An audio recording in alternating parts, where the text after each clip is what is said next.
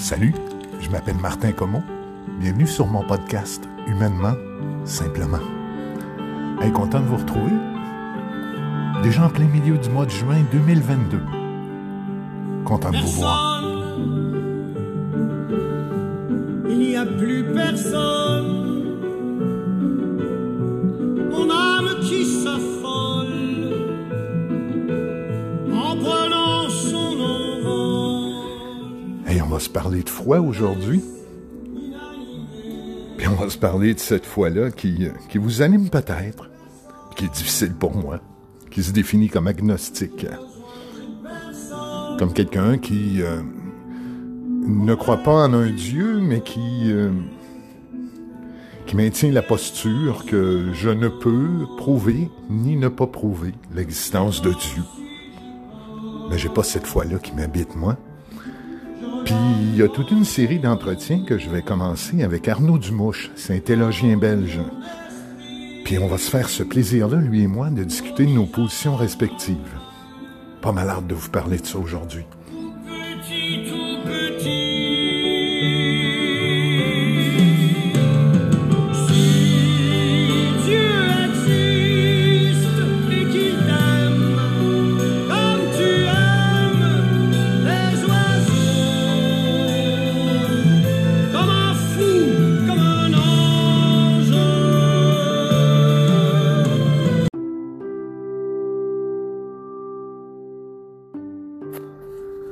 Ben oui, se parler de foi. Cette foi-là, je ne l'ai pas. En tout cas, elle est bien petite. Vraiment très, très petite. Je suis un être plutôt rationnel. Et je dis pas ça comme une qualité que je m'octroie. C'est vraiment pas ça. Je dis souvent que la foi, c'est une grâce. Je trouve que les gens qui ont la foi, je tiens à ce qu'ils puissent la conserver. Je trouve que c'est quelque chose qui semble être dans leur vie un truc utile. Pour la grande majorité des gens, des gens que j'ai rencontrés qui ont la foi, c'est une chose qui leur est bénéfique. C'est une chose qui leur permet d'avancer avec une espèce de solution, avec une forme de sens qui semble animer leur vie avec certains avantages. Cependant, je pense aussi que essayer d'enlever la foi à quelqu'un, essayer de le convaincre de la non-existence d'un Dieu ou d'une puissance supérieure, appelez-la comme vous voulez, cette puissance-là, ben, je pense que quand on fait un travail pour essayer d'enlever ça à quelqu'un, ben c'est pas tout à fait correct. Alors le but, quand je vous parle moi de mon absence de foi, ou en tout cas qu'elle est vraiment si petite, en fait de ce doute, il me reste un doute, il me reste ça, que peut-être il y a quelque chose de plus grand que nous, peut-être, mais c'est vraiment faible chez moi. Et donc je trouve que d'engager une série... Arnaud appelle ça, Arnaud c'est un théologien, Arnaud Dumouch, c'est un théologien belge. Il a une chaîne YouTube, près de 80 000 abonnés, il fait un travail colossal de partage. Il est chrétien, Arnaud, il croit en Christ, et il partage ses connaissances. Et il fait tout un tas de vidéos dans lesquelles il met beaucoup, beaucoup d'énergie. Puis pour moi, d'avoir la chance de discuter avec Arnaud de nos positions divergentes, puis vous allez voir au cours de cette longue série d'entretiens qu'on va faire ensemble, je sais pas à quel rythme, je sais pas trop quelle allure ça va prendre, mais ça va être ça. Ça va être d'explorer nos positions respectives et d'essayer de comprendre pourquoi. Puis demain, on commence le premier enregistrement de ça. On commence ce premier enregistrement de cette série que j'ai intitulée, du côté de notre podcast à nous, de mon côté, chez humainement.ca, ben c'est Avec ou sans Dieu. Ça va être le nom de la série. Ça va être ce qu'on va explorer, Arnaud et moi, puis voir qu'est-ce qui nous anime, chacun de notre côté. Parce que je persiste à penser que y a un sens à ma vie. Il y en a un sens à ma vie. Malgré l'absence d'une croyance en un Dieu, il y a un sens à ma vie. Et ça, c'est intéressant. Et c'est la posture que je vais vous expliquer un petit peu plus dans ce podcast-là aujourd'hui, qui vise à un peu mettre la table de ce que je vais faire avec Arnaud.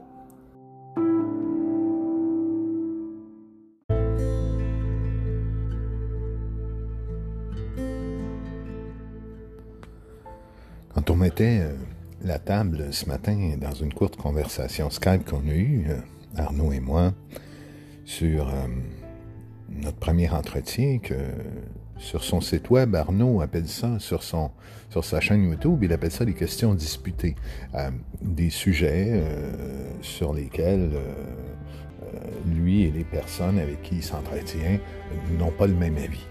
C'est intéressant, les questions disputées. J'aime beaucoup son terme. Alors, je vais l'emprunter.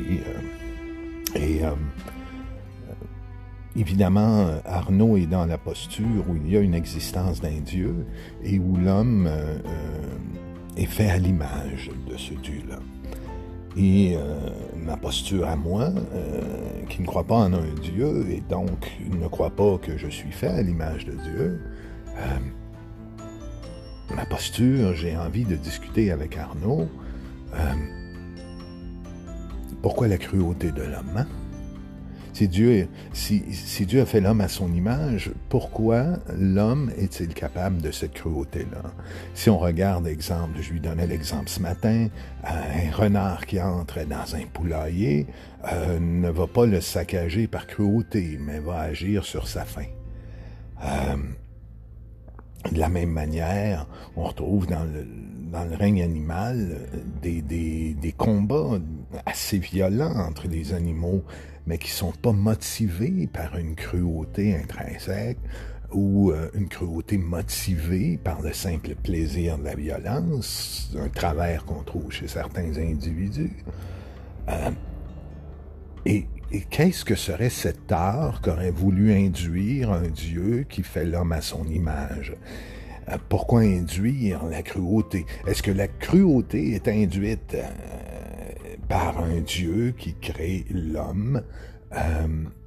Est-ce que l'âme qui aurait été induite en l'homme, sa création, à quel bout la cruauté s'inscrit? Alors, voyez un peu où ça s'en va. Et ça fait partie... Arnaud me mentionnait la souffrance. Hein? Arnaud veut aussi qu'on s'entretienne beaucoup sur le pourquoi de la souffrance. Et évidemment, ça fait partie de tous les grands défis, je pense, auxquels font face ceux qui sont porteurs d'une religion et qui la défendent avec vigueur, comme Arnaud le fait. Ces différents défis-là, ces grandes questions-là. Alors, il va y avoir ça aussi dans nos entretiens. Parce que moi, c'est ce qui est venu ébranler ma foi. Et c'est ce qui est venu faire en sorte que j'ai quitté cette foi-là, ou qu'elle m'a quitté. Difficile à définir. En même temps, il y a ce vieux relent judéo-chrétien. Je vais vous en parler un petit peu plus tard dans ce podcast-là. Parce que je suis né en Amérique, hein? Puis parce que je suis né dans une famille qui était chrétienne. Et donc, si j'avais été né en Inde, je serais habité par une religion différente. Culturellement, j'aurais reçu des enseignements différents. Et ça a aussi fait partie de mes questions, ça, de mon questionnement pour en arriver à dire, est-ce que ma religion est une foi ou elle est un héritage? Et j'en suis venu à cette conclusion-là, à mettre de la rationalité dans mon raisonnement. Et je ne suis pas en train de vous dire qu'Arnaud n'en met pas. Faire très attention à ça. Il ne faut pas traiter les gens habités de foi d'irrationnels. Et parce que c'est là que le débat n'avance plus. Et c'est là qu'on se divise, et c'est l'erreur à ne pas faire. Et ça va donc être le fun de voir comment on va y arriver à poursuivre sur le terrain intellectuel. On n'aura pas le choix d'y aller. Et pour en arriver à essayer de mettre des lumières, en tout cas, sur ces questions-là, qui pour moi, sinon, ne font pas sens. Parce que ça reste ça, hein? Trouver un sens à tout ça.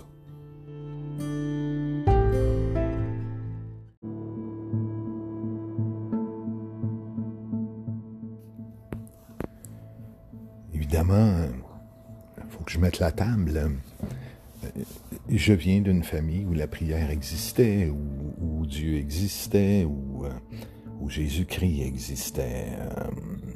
J'ai dit Notre Père comme plusieurs personnes et je suis allé à la messe, j'ai reçu mes sacrements. Puis il y a eu un moment où, au cours d'expériences de vie particulièrement souffrantes, cette foi-là m'a abandonné ou j'ai abandonné la foi, ce sera selon. Puis après ça, à travers un parcours intellectuel, puis à travers une soif de connaître, avec un esprit critique, puis avec des positions rationnelles, j'en suis venu à ne plus croire en Dieu, à ne plus croire possible l'existence d'un Dieu, puis à pu être capable de réconcilier l'existence d'un Dieu avec mes connaissances. Je pense que on pourra se rejoindre, Arnaud et moi, sur le fait que avoir la foi n'est pas quelque chose qui peut s'acquérir par la raison. Enfin, c'est souvent ce qui est la posture tenue par les gens qui l'ont cette fois-là, ou qui sont en quête de la trouver, ou qui présentent un chemin pour trouver la foi. On nous dit souvent que c'est avec le cœur et non avec la raison qu'on va la trouver. Je ne veux pas aller tout de suite. Je ne réunis pas l'existence historique de Jésus-Christ. Je pense que je me range du côté de ceux qui croient en l'existence du personnage. Je peux cependant douter de tout ce qu'on lui prête comme magie, comme miracle autour. Mais je pense qu'il faut avancer doucement là-dedans. Et je pense qu'Arnaud et moi, on va prendre le temps de faire cet apprivoisement-là, l'un envers l'autre, d'aller doucement vers les questions qui sont les plus substantielles, parce que on tient à maintenir cette chance-là qu'on a d'entretenir le dialogue, et on va, je l'espère, travailler très fort pour qu'il se poursuive, ce dialogue-là, parce qu'il peut représenter ce qui, à mon avis, est important, c'est-à-dire de ne jamais éteindre la possibilité de discuter avec amour, respect puis accueil de nos positions respectives. Puis ce devrait se faire dans tout discours interreligieux ou voire interpostural, c'est-à-dire que entre des gens qui y sont agnostiques ou athées et les gens qui sont habités par une foi, peu importe la religion. Et si le mot religion a cette provenance de se relier les uns aux autres, ben je pense qu'il nous appartient de ne pas couper ce lien-là. Mais il en demeure pas moins que ça n'enlève pas un désir de comprendre, parce que en même temps, il y a une partie de moi qui ne peut pas admettre qu'Arnaud est habité par quelque chose. Je le vois chez Arnaud, puis vous allez le voir vous aussi dans sa façon de discourir. Il est réellement habité, et on ne peut pas douter du tout de l'intelligence d'Arnaud. Elle est vive, elle est là, elle est surprenante. Je suis même très intimidé d'avoir la chance de discuter avec lui, parce que c'est quelqu'un qui... Le raisonnement est extraordinaire. Alors... je peux pas nier que j'ai bien hâte. J'ai bien hâte. Et en même temps, je souhaite une chose autant que vous, c'est d'être en mesure de comprendre. Vous allez voir, Arnaud a aussi écrit. Arnaud embrasse une nouvelle posture théologique qui est pas mal la sienne et que je lui laisserai le soin de décrire, mais qui à tout le moins m'éclaire sur un grand trou qu'il y a dans les grandes questions théologiques, les grandes questions qui animent les gens qui, comme moi, n'ont pas la foi. C'est si un enfant meurt, exemple, ou si quelqu'un se suicide, exemple, peut-il accéder à ce royaume-là de Dieu à partir du moment où il y a dans la religion catholique, chez les chrétiens, il y a certaines portes qu'il faut franchir pour arriver à ce paradis. Et vous allez voir la position d'Arnaud qui est venu combler un vide avec un bouquin qu'il vient d'écrire. Et il y a ça aussi dont on va discuter demain.